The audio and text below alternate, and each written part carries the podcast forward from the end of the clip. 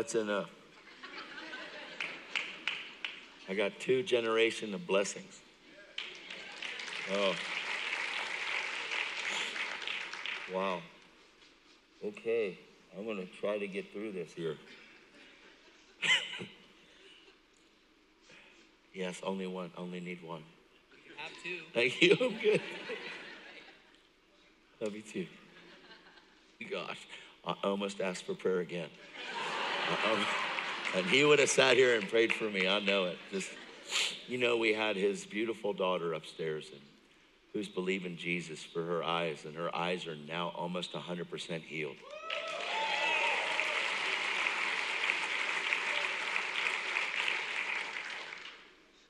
Imagine at 11 years old when your eyes get healed.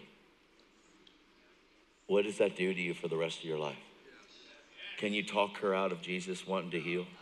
Can you talk her out of God wanting to touch people? Can you talk her out of God wanting to use her? No way. That's the goal. The goal is that God would hook you so, so incredibly on his love that you would have faith that could move mountains.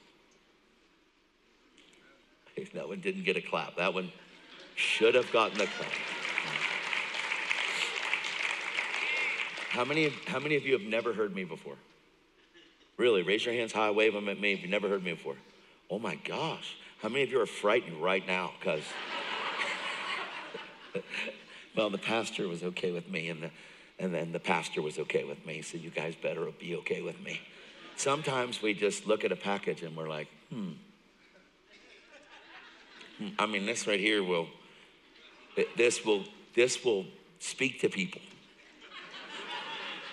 It, it will. It's the craziest thing. It's you don't understand. Just I catch fish with this. This is a fishing lure. You guys don't. How many of you are fishermen? You know what a fishing lure is? The fish just think it's pretty and tasty, so they chomp on that thing. Well, that's what happens with my life. You've got all kinds of people that are like, huh? What? I get on a plane they're like, oh, that guy must be a musician. Oh, he must be. And then sometimes I bring my, I, I bring my guitar with me. I haven't for a little while, but sometimes I bring it and they're like, oh yeah, definitely, definitely. Wonder what band that guy's in. So it's funny. I'll sit down beside people that are, you know, there's a lot of people that use drugs. You know none of you ever did in here, but people do. They do. I used them for a long time. They used me actually. But I'll be on the plane sitting beside somebody that's really high. And I'll sit down, they're like, bro.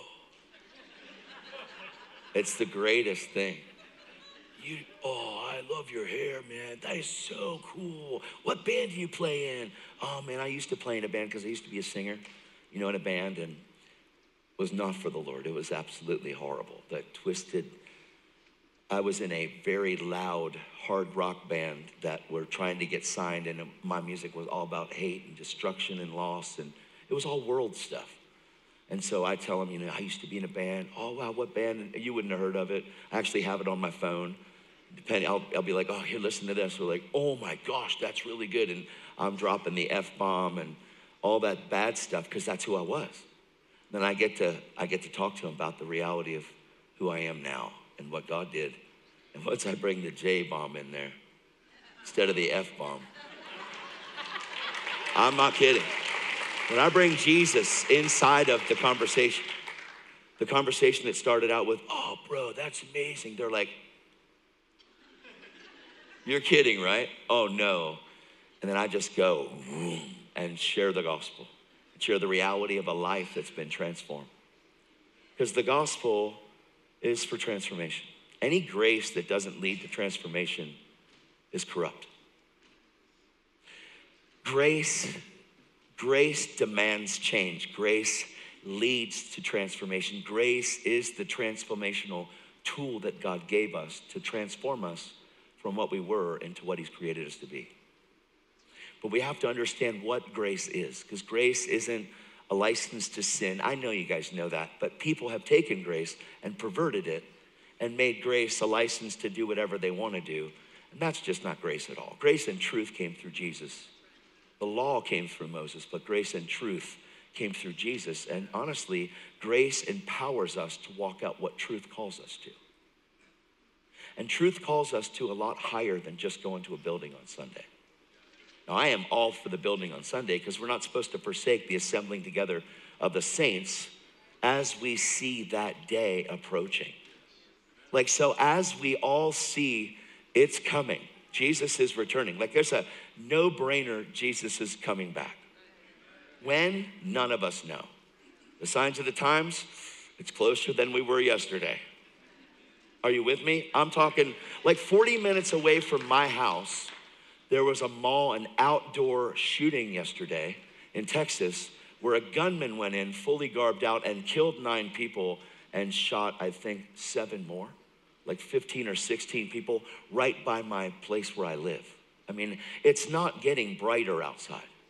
People are getting more brazen. The devil's getting, he is stepping up the attack. He is increasing the, the reality of darkness on the earth. Darkness and deep darkness is covering the earth. Would we not say that America is in a, is in a dilemma right now?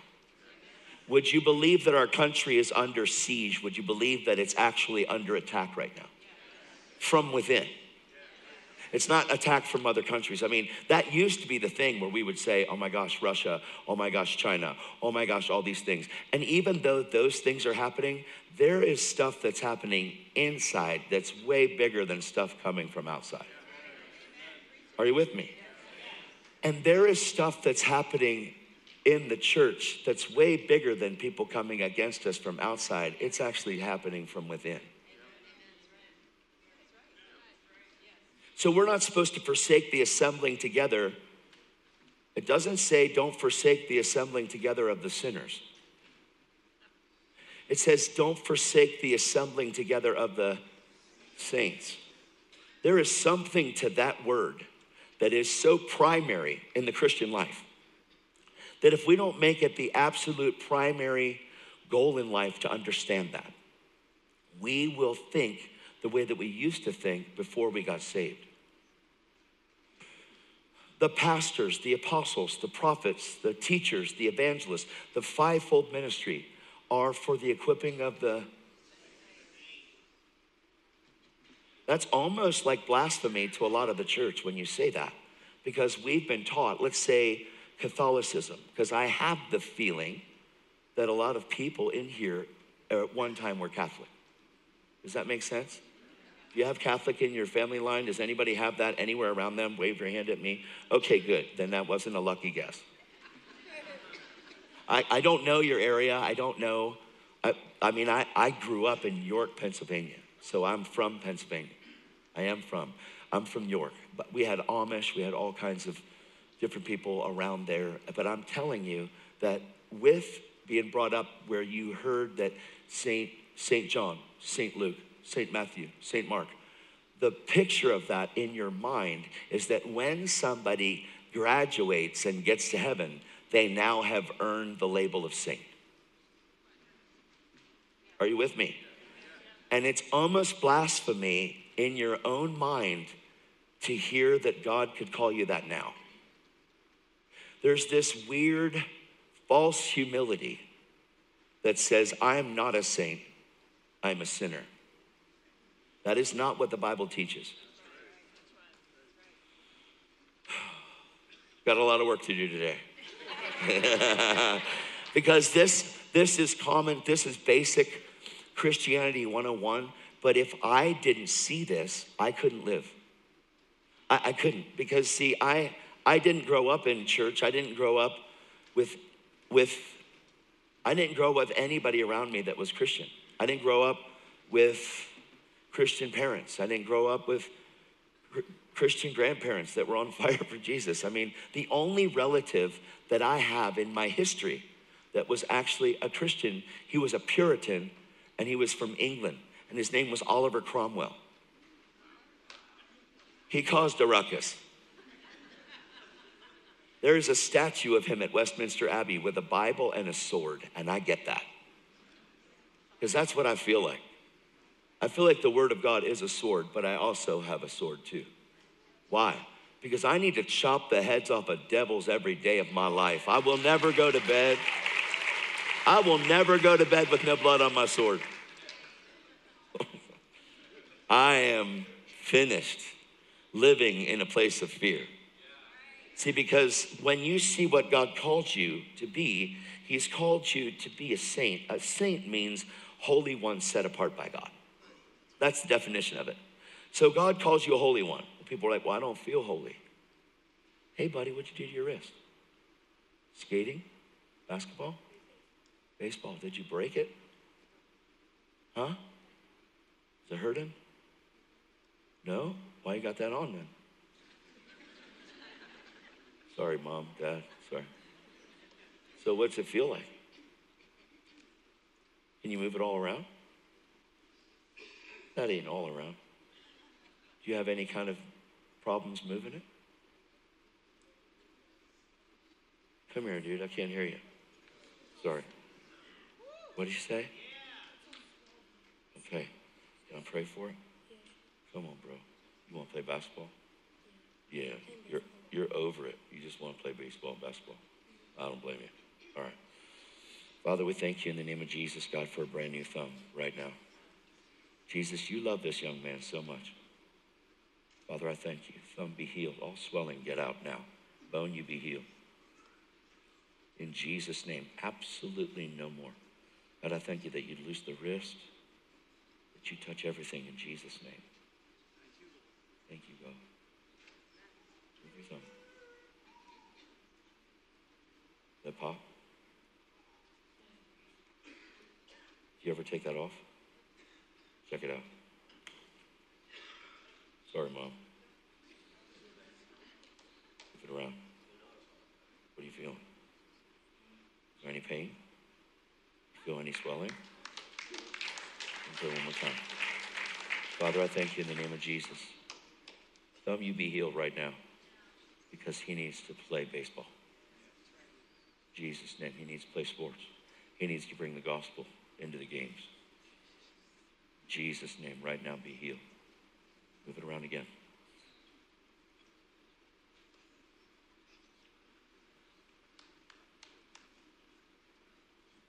What's going on? Why are you shaking? Why are you scared? Huh?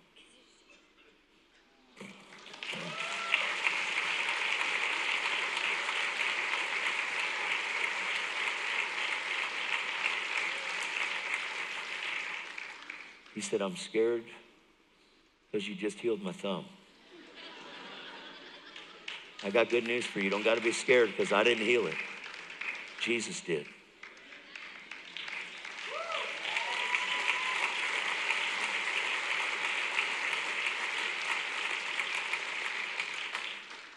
He loves you so much, bro. Your mom and daddy are trying to tell you that, and you want to believe that. Life is speaking loud to you. Jesus just wants your whole heart, buddy. Would you give him that? Would you give Jesus everything you are? God wants to take anger away from you. He wants to take it away. Would you let him have it? Amen. Thank you, Lord. That's right.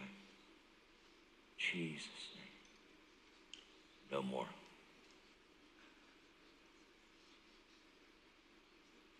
How's that feel? Hey, I love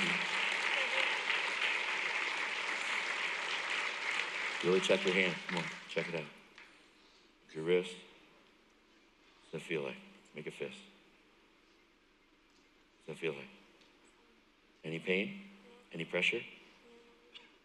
Any at all? Father, thank you in Jesus' name that you take the stiffness out right now. Spirit of infirmity, I command you, let him go. In Jesus' name, get out. Jesus' name. Jesus' name.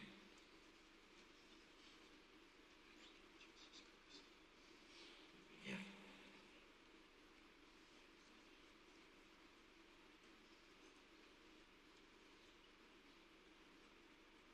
What's that feel like? Good? Can you do a push up? That's right.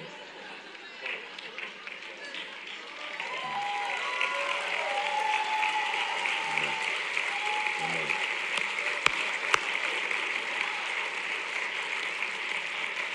All right, all right, all right. How's it feel? Amen. Love you. Amen.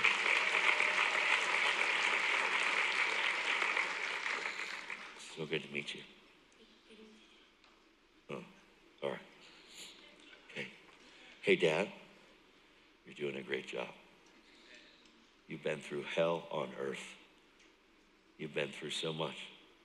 And I'm telling you right now that you're doing a good job. I'm so serious. I know that's why you're doing a good job.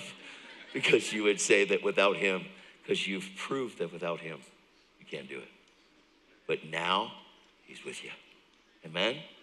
Super excited. I really see this right here. What's your son's name? Joel. It's amazing. Jovi Joel. Amen. Okay.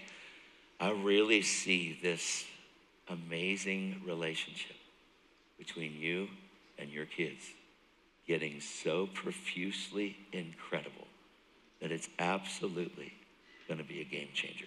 I'm not kidding. I'm telling you that today is a crucial point in the relationship between a father and his kids in such an increasing way that these kids are going to be transformed. The heart of a father is being transformed. In the name of Jesus.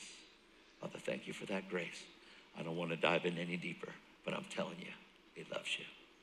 Jovi, he loves you. Amen. Joel, he loves you. Amen. Okay, I'm going to be done with that. We could stay there for a while. And I could tell you how good and how amazing and how awesome and how, yeah, that's enough right now. Let that cook in there. Okay. Gosh. Jesus, help me. Help me, help me, help me. I've Got kids that are hurting. What is that? What's going on with her? What is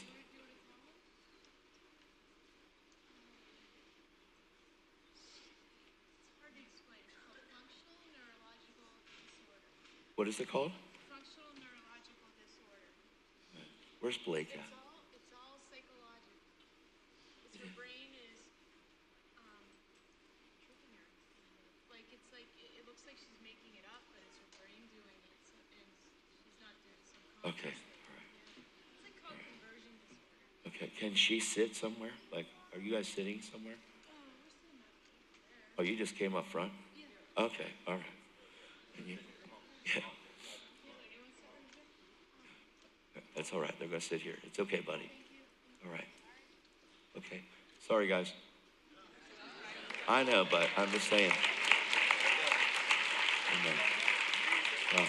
Joel, come here. Come here, Joel. Come here, buddy. Jovi, come on. All right. We're going to pray for her. Amen. Okay. What's your name, hon? Taylor? Taylor? Do you know that Jesus loves you? Mm. Well, I do too. And I don't even know you.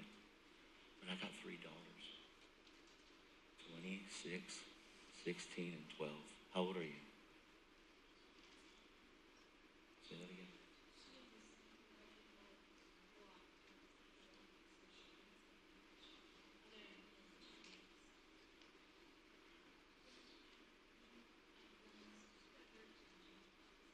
Gym class? That's not okay. Okay, let- let's just pray. Yeah. Father, we thank you in the name of Jesus for this amazing young lady. Satan, I command you to loose your grip on her. In Jesus' name. In Jesus' name, Father, I thank you for every bit of this neurological system being healed right now. In Jesus' name. I bind every bit of this demonic oppression from trying to hold this young lady. Taylor, you be healed. Neurological system, you be healed. In Jesus' name. Father, thank you for brand new, brand new, brand new. In Jesus' name. In Jesus' name. But I thank you for every cell of her body from the top of her head to the bottom of her feet being healed right now. Brain, you be healed. In Jesus' name. Father, thank you. Every bit of the side effects of concussion, in the name of Jesus, you be healed, you be made whole. God, thank you for your great love for Taylor. In Jesus' name. Taylor, you be healed. In Jesus' name, you be healed right now. Jesus' name, you walk, you be healed. Body, you be made whole. Brain, you be healed. In Jesus' name, I break the power of this by the anointing of God. In Jesus' name, I break the power of this. In Jesus' name, because of what Jesus Christ did, we break this power in Jesus' name. We speak life to your mind, will, and emotions. I speak life to your speech in Jesus' name. Jesus' name. Jesus' name. Taylor, you be healed right now.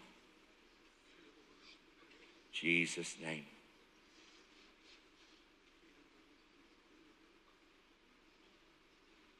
How are you feeling right now?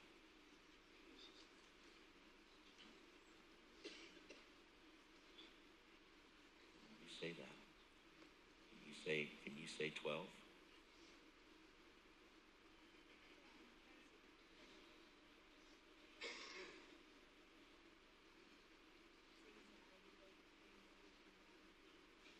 Yeah, yep. Father, I thank you in the name of Jesus, God. I thank you for Taylor. God, stretch your hands towards her. There is power in the name of Jesus. In Jesus' name.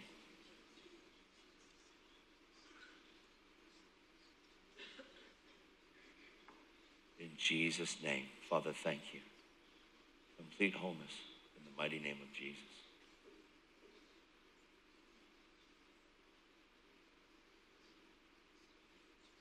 In Jesus' name. Father, thank you. In Jesus' name. Say Jesus.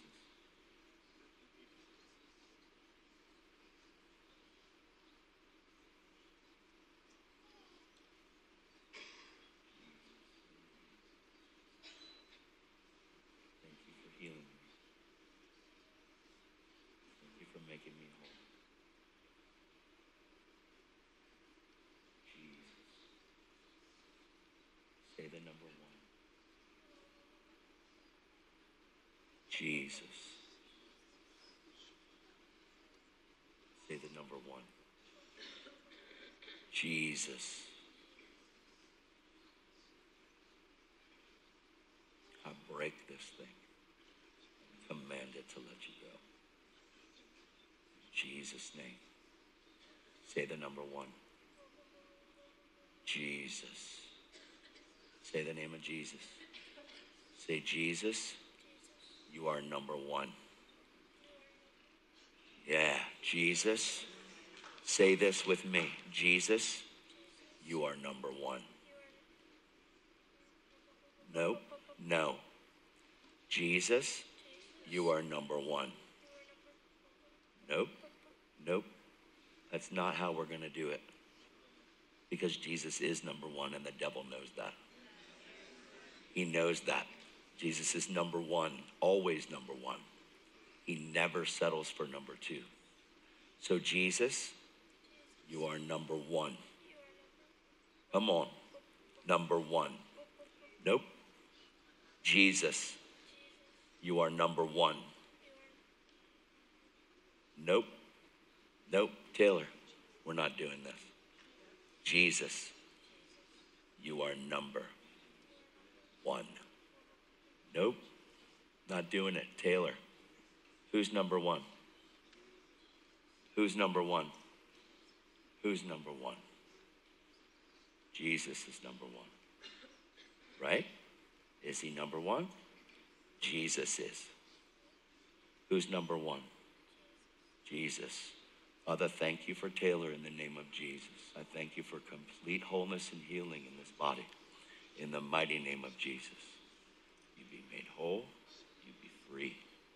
In Jesus' name. Amen. I'm going to have you and her go with Blake, and I'm going to have him pray over you guys. He's my assistant. All right? Is that okay? All right. Amen.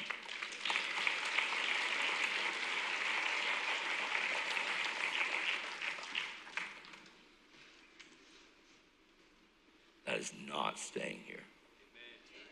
Oh, I, I'm, I'm so not kidding.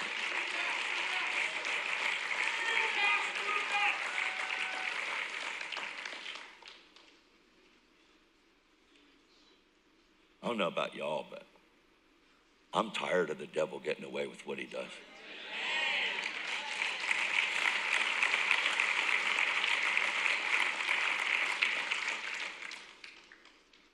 I'm so done. See, I've seen too much. See, when they told Peter and John, now Peter's the one that denied Jesus, you know, he's the one. And then Peter sees the guy at the gate beautiful. Peter and John, they walk by the gate beautiful, and the guy at the gate of beautiful is expecting to receive money because he's there to beg. He's legal, allowed to beg. He's looking to receive alms. And Peter says, Silver and gold we don't have, but what we do have, we give to you. In the name of Jesus Christ of Nazareth, stand to your feet and walk. They took him by the hand, and the man jumped up, was jumping, leaping, and praising God. Legit. A bona fide miracle. They get brought because this guy is going crazy because he's healed. And they're like, oh my gosh, this guy is healed. Like, and they're looking at Peter and John like, you guys are amazing. And Peter and John goes, men and brethren, why do you look at us like we did something? It was the name of the holy servant Jesus Christ whom you crucified. Like they didn't make it really nice. They were like, you killed him. My gosh. They get brought in front of the Sanhedrin, these guys. They're in front of the Sanhedrin, and the Sanhedrin says this. They says, You will no longer speak in this man's name. Peter, who denied Jesus before the Holy Ghost came. Before the Holy Spirit came upon Peter. Before that, he denied Jesus. Before that, Peter got himself in a lot of trouble with his mouth. Are you with me?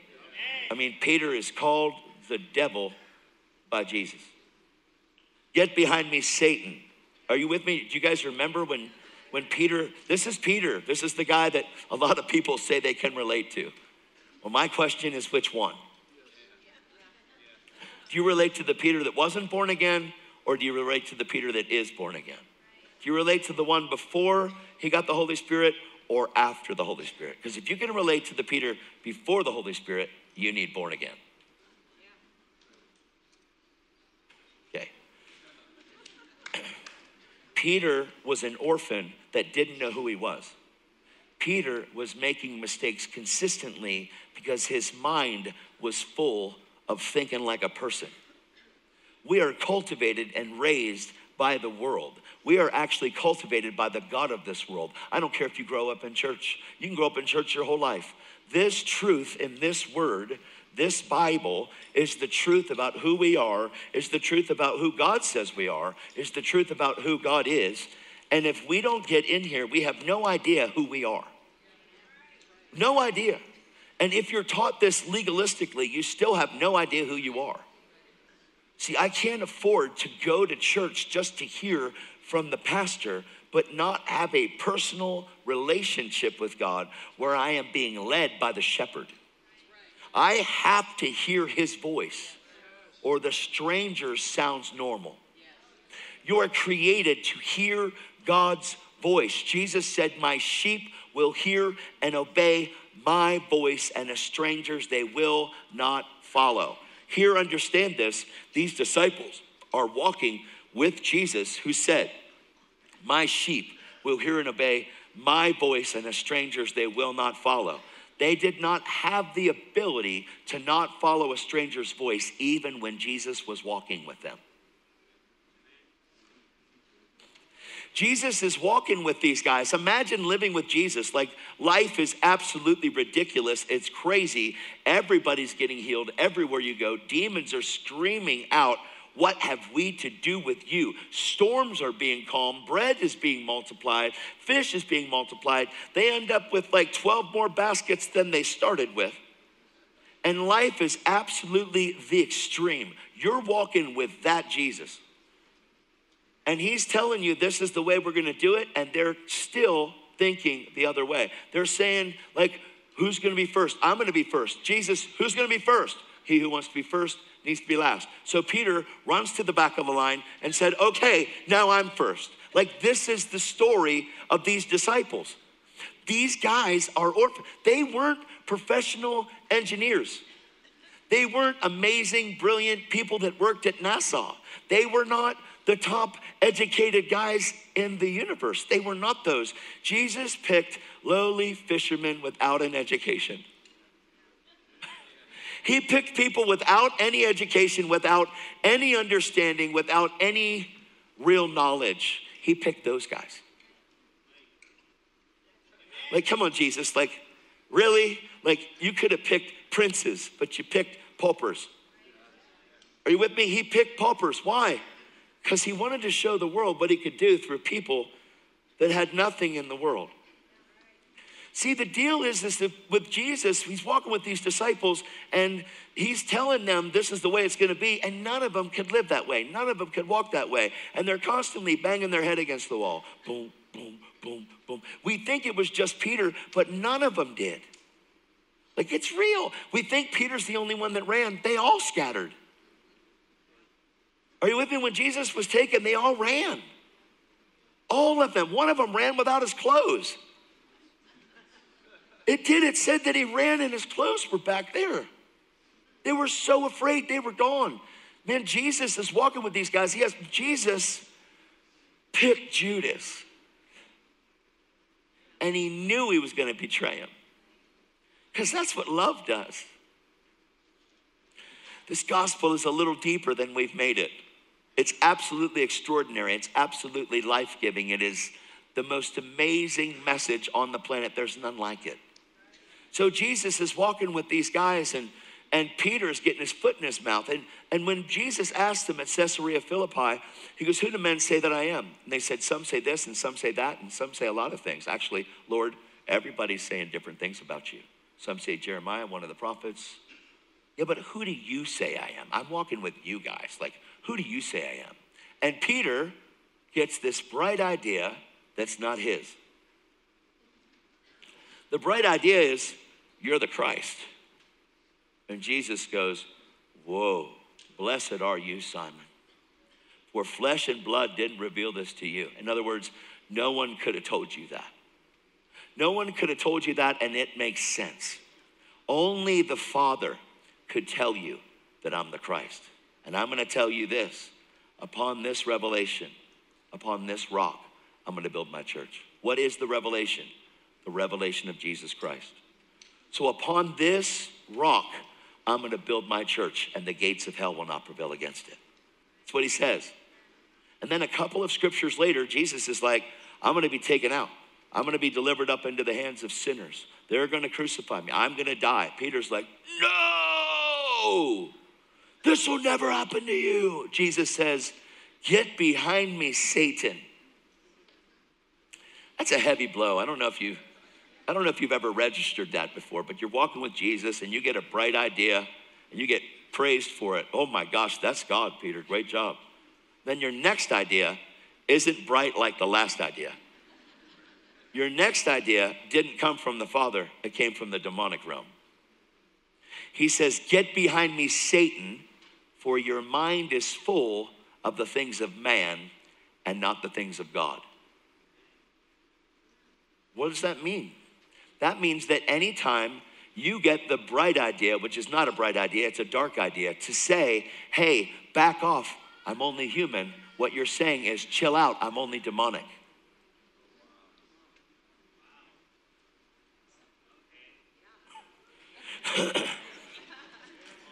God said, God said, because Jesus said, because whatever God said, Jesus said, because Jesus never said anything unless the Father was saying it. Jesus never did anything unless the Father was doing it.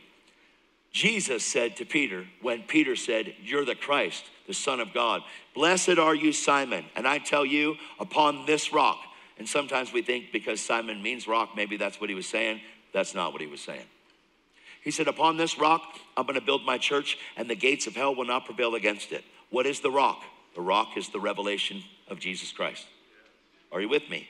So now we have this rock that is the revelation of Jesus Christ that God's going to build the church on. The church is founded on the revelation of Jesus Christ. So Jesus says, I'm going to be crucified. And Simon says, This will never happen to you. But the reality of it is, is that Simon wanted to hold on to what he had, not realizing that Jesus said, Guys, it's going to be better for you that I go, because if I don't go, he won't come. If I don't go, he won't come. It's going to be better for you. Don't worry, I won't leave you as orphans. I will send another. The word another is parakletos, just like, just as. So Jesus was saying, the presence of me that's hanging with you is going to be far surpassed by the presence of me that's going to come and dwell inside of you. Why? Because these guys had no ability to live outside of the way that seems right to a man because human wisdom was the dominating force of the planet before godly wisdom was available. That went over.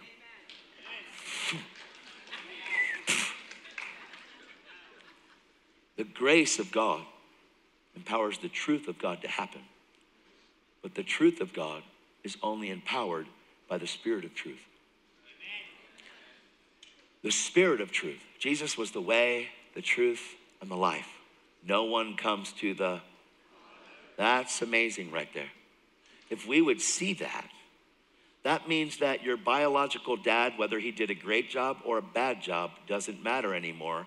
But because you are born again, you are refathered and have a brand new father. No one comes to the Father except by me. How much of a fight is it on the planet? against fathers today? How much of a nasty battle is it against fathers today to try to twist that, to try to break that? Don't you think the devil is after the reality of what a father looks like? No one comes to the Father except by me. To be born again means to be re-fathered.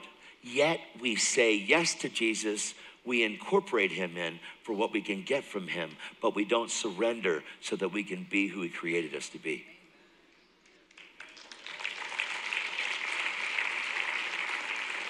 If I only incorporate him in for what he can do for me, I'll never see why I'm here.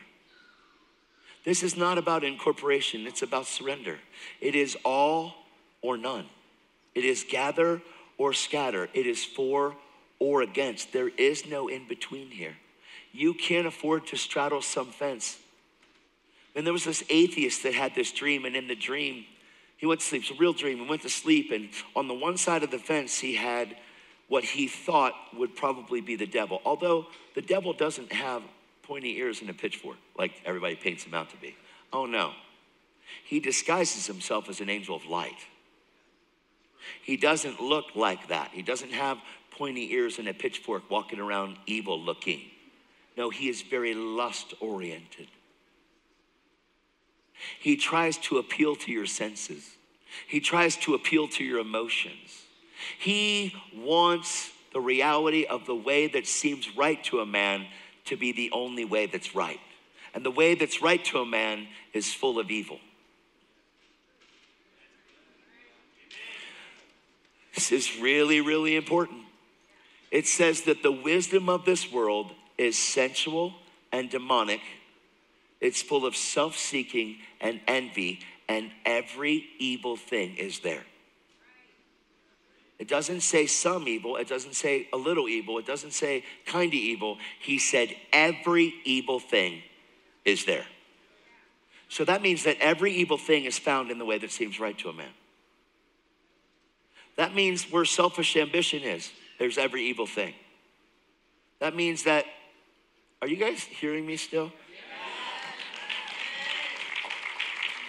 Your soul is your mind, your will, and your emotions. Your mind, your will, and your emotions are being attacked on a consistent basis by familiar spirits and by this demonic realm that is constantly trying to torment you so that you can never see and understand the price that Jesus paid. The price that Jesus paid is in direct proportion to the value of what he paid for. See, Jesus didn't just die because you were a sinner. I mean, that's part of it, but sin was the issue, but something underneath of that sin was of great value. So heaven went bankrupt to redeem you because you are that valuable to the Father that He placed the value of your life in equal proportion to the life of His Son. So the price that heaven paid is the real determination of your value, which disables you from ever thinking you're worthless. To say you're worthless is to say the blood of Jesus wasn't worth it. We would never say that. But the enemy constantly strategically bombards you between your ears and in your eyes, your eye gate and your ear gate, constantly pounding you with everything that he can to get your eyes off of truth so that the truth can never set you free. I promise. I mean, how many times would I, do we turn to the news instead of reading the good news? How many times do I watch CNN? When's the last time you watched CNN and walked away? Oh my gosh, I feel so encouraged right now. I, I feel so full and fed right now. No, you, you feel more scared than you did before you watched it. Why? Because it's there to produce fear. This world is constantly filled with fear and terror. The devil is a terrorist. He is a terrorist. What's he? And he's he's a terrorist in disguise. Because we think it's normal, but it's terrorism. Terrorists try to produce as much fear as they can to control a subject whatever kind of fear they can produce, the more fear they can produce, the more panic that they can put inside of the subject, the more immobilized the subject becomes, the more prey they are. That's what a terrorist does. That's what terrorists do. Twin Towers are hit. What was it designed to do? Terrorize, terrorize, fear, produce great fear. Oh my gosh, what's next? What was COVID? Terrorists.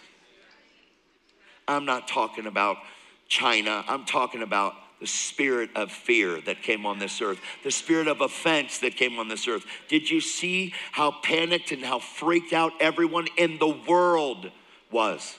It was a spirit of fear. It was absolutely, the fear of all this was way worse than the reality of the effect of this. Now, I'm not making light of loss. I mean, we lost people. It, it happened. It, it's happened but it was terrorism. And I'm not biological warfare. I'm not even talking about that. I'm talking about the enemy right now. Because the thief comes to steal, kill, and destroy. Jesus came to give us life and life abundantly. So if you would think of your life and all these different things that you bring into your life, where you where you see fear, where you see terror, where you see accusation, where you see guilt, where you see shame, where you see condemnation. It is all demonic activity. But because we grow up in the world, it's like it's like the frog that is put in water and they turn the heat up slow and the frog doesn't even know it and sooner or later he's boiling. Why? Because he couldn't feel the gradual temperature change. And that's where we all sit in a slow boil of a pot, boiling just like that frog, not even sensing what's going on, and it just keeps increasing, keeps increasing. And then when you really believe, you're a heretic. I promise. Oh, I'm, I'm telling you the truth. So, this book is all about heresy. I'm just kidding. I'm kidding. But I'm telling you right now that the Bible says that when you hunger and thirst for what God created you to hunger and thirst for, you shall be filled. And God said, Blessed are those that hunger and thirst for righteousness, for they shall be filled. And righteousness is the answer to end terrorism in your own soul.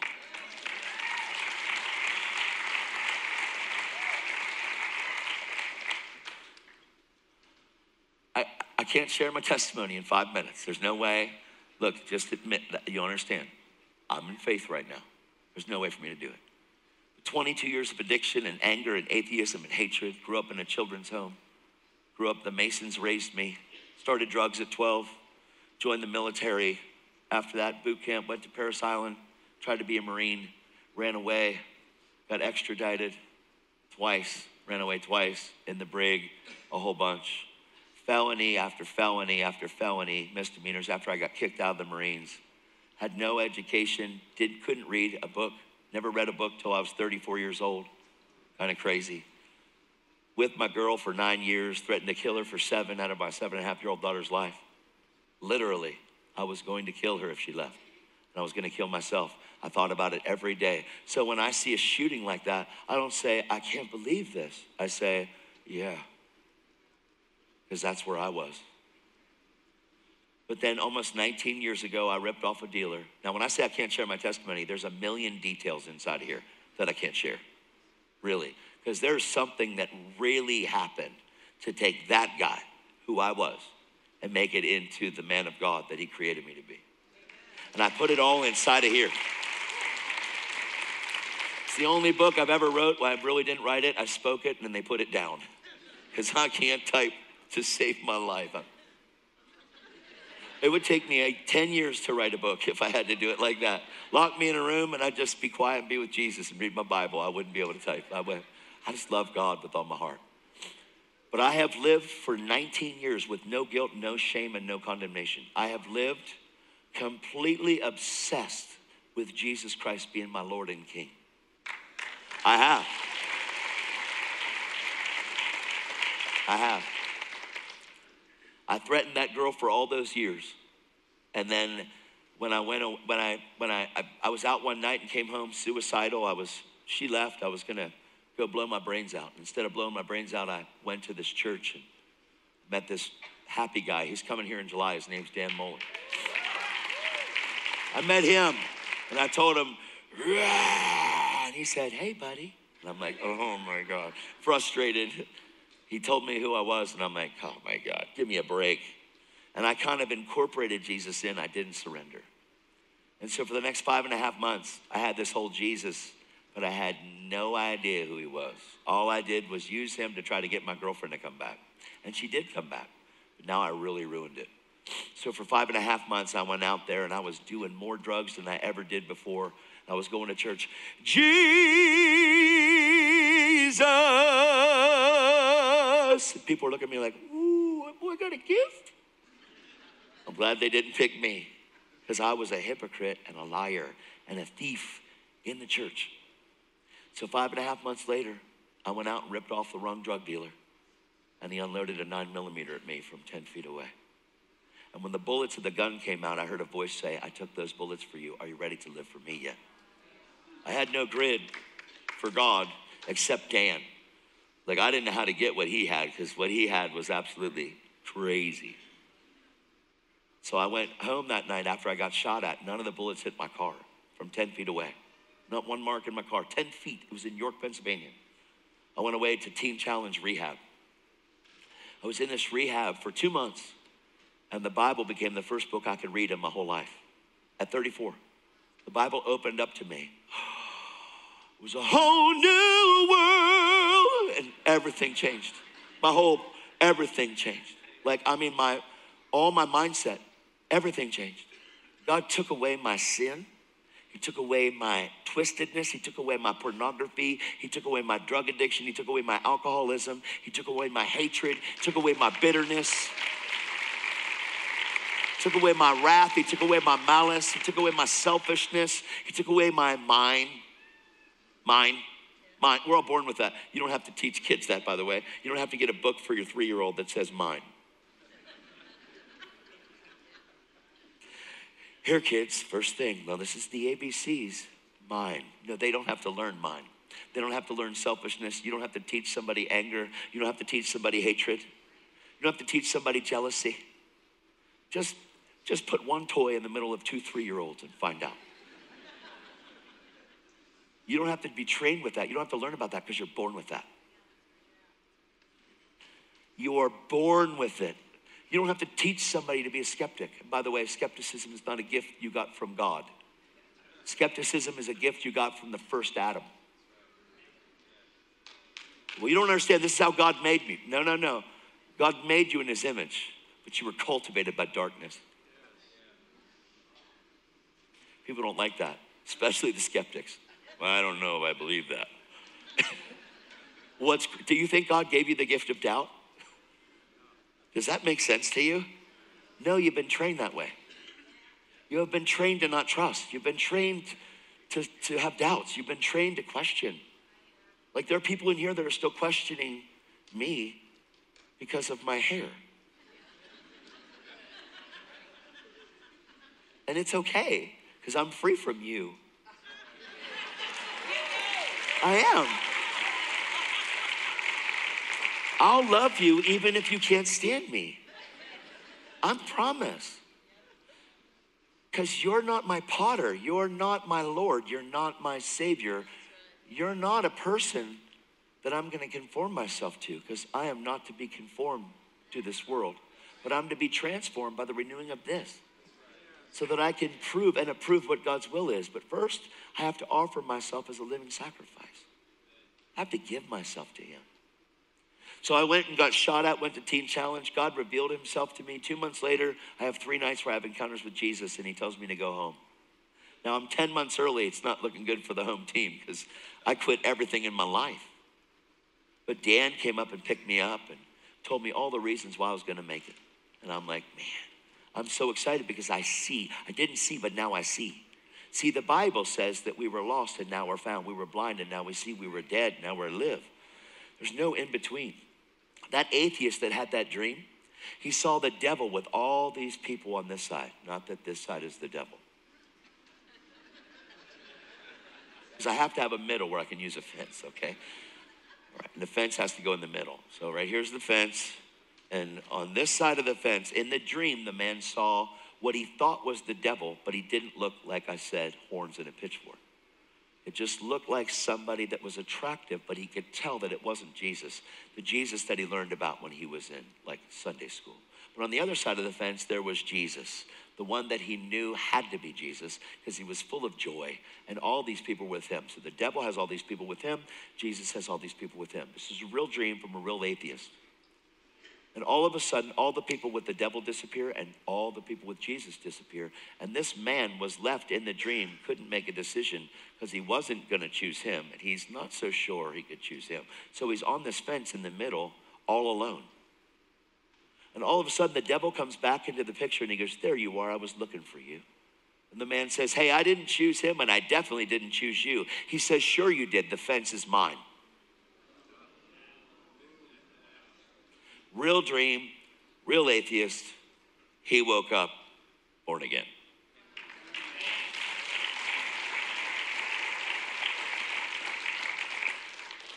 That's a big deal. I'm over time. I want to tell you that this book has led more atheists to Jesus, more prodigal kids, brought more prodigal kids home. It has really saved so many people. And it doesn't look like a, a Christian novel, it looks like some wild person with dreads with a very colorful background. What is that guy's story? Who here has a prodigal child that they're waiting to come home? You're waiting? Yeah, come on. Jesus. Now, you're waiting for one to come home? You are? Okay, what's his name? What is it?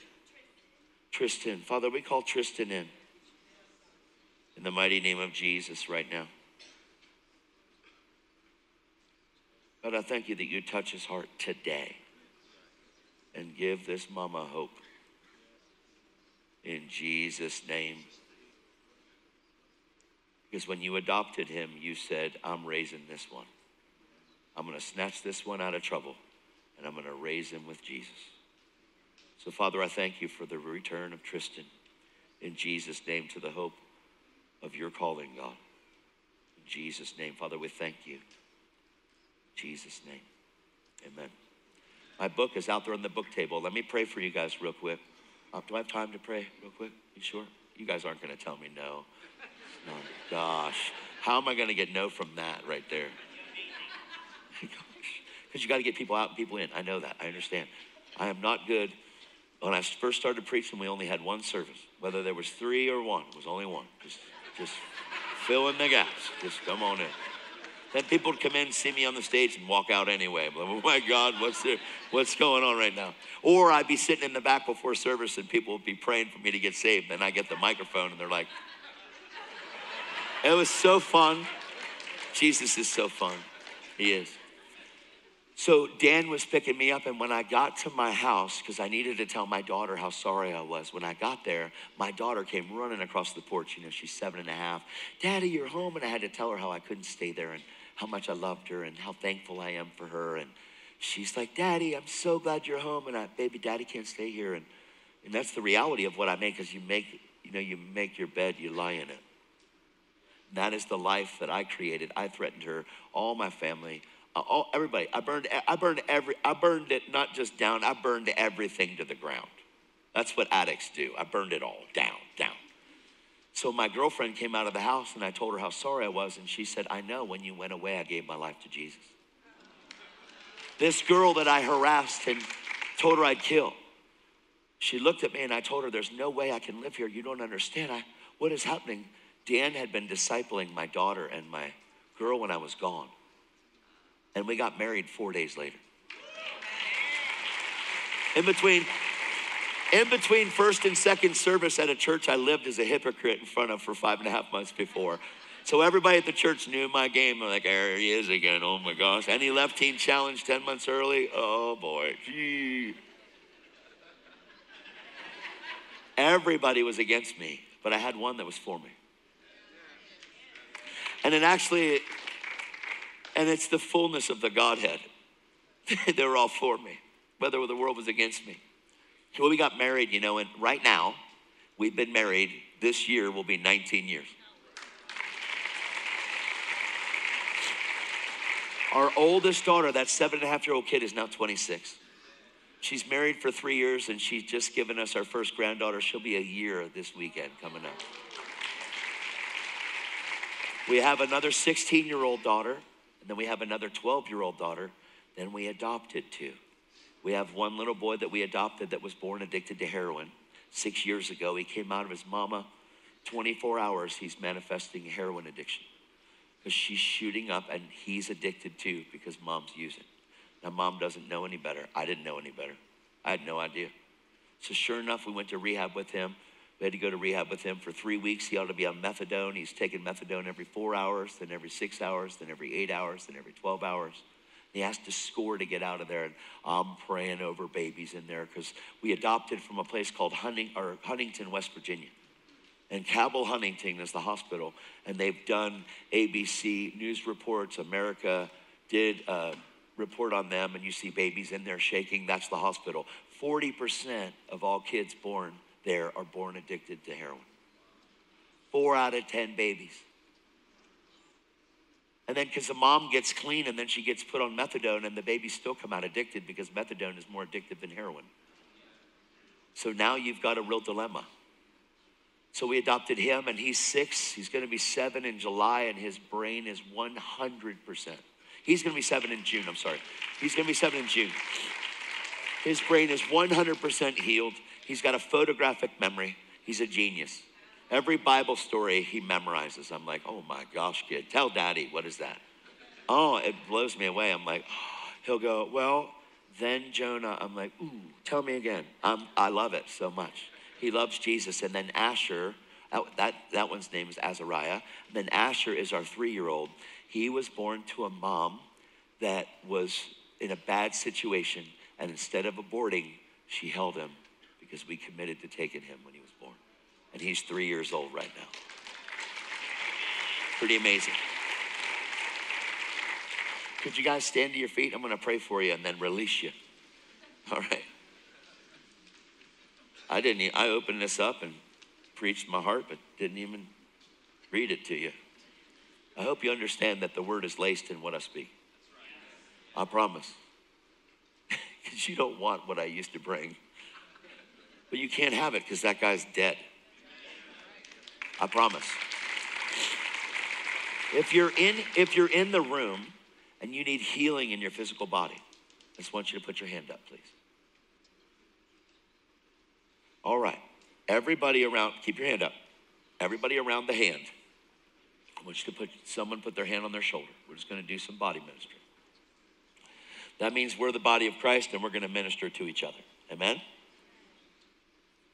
All right. If there's people out there with, with their hand up and no one on, if, if people have their hand on you, put your hand down. If no one has their hand on you, keep your hand up. There's still hands. Look around, guys. I need your help. Please.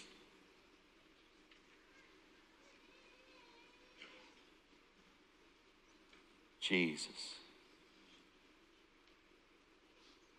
I love it when I see kids active in this. It fascinates me. Can you help us pray? Are you good? You with your hands in your pockets? Will you help us pray for people?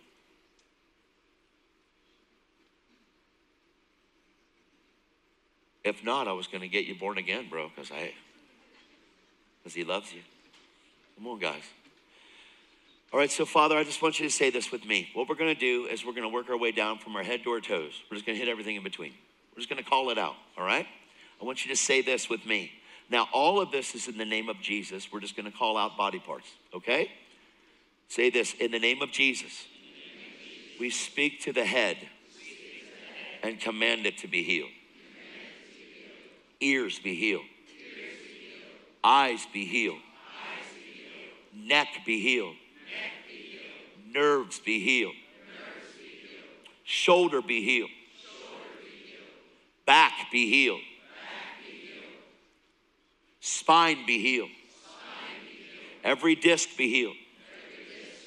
Hips be healed. Knees be healed.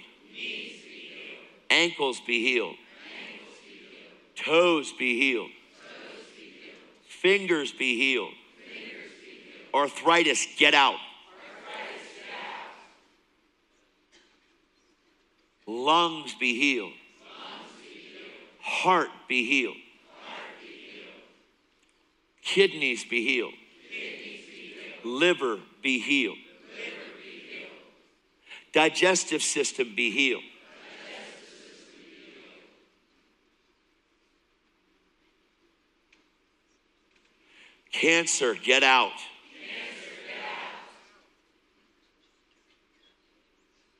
Every disease, get out.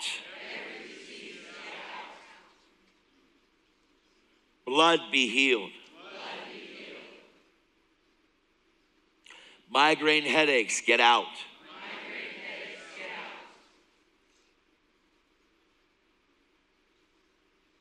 ADHD, get out. Depression, get out.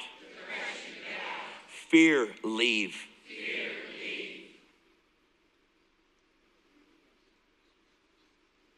Deafness, be healed.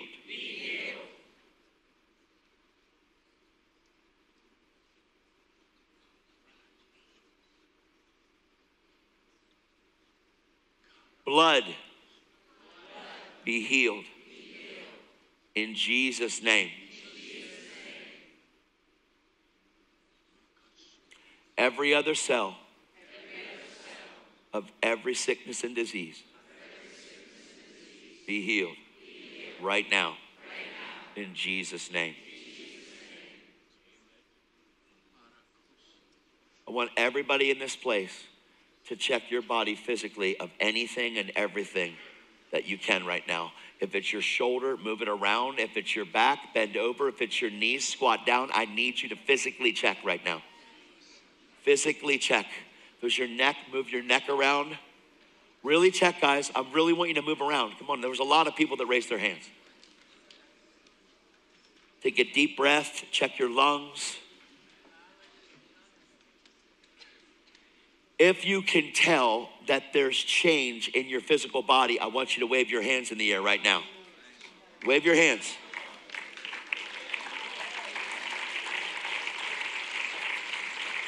Now, wait, hold on.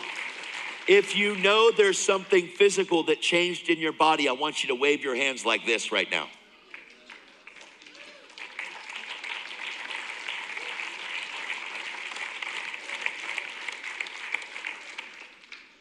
Do it one more time. I want everybody to look around. Wave your hands if you if healings happen. Can you give Jesus a big shout right now, please?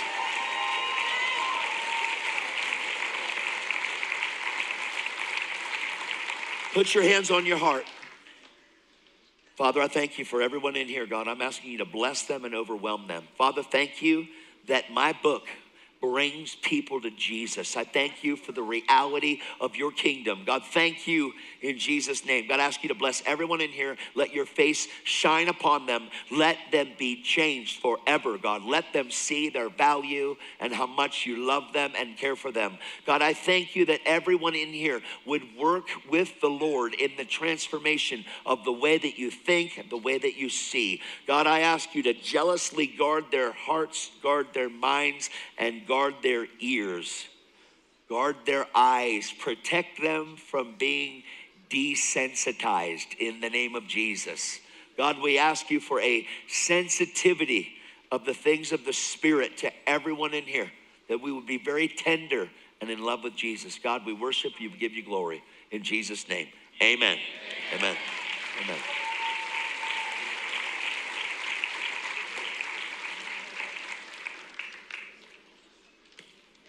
Have you been blessed today?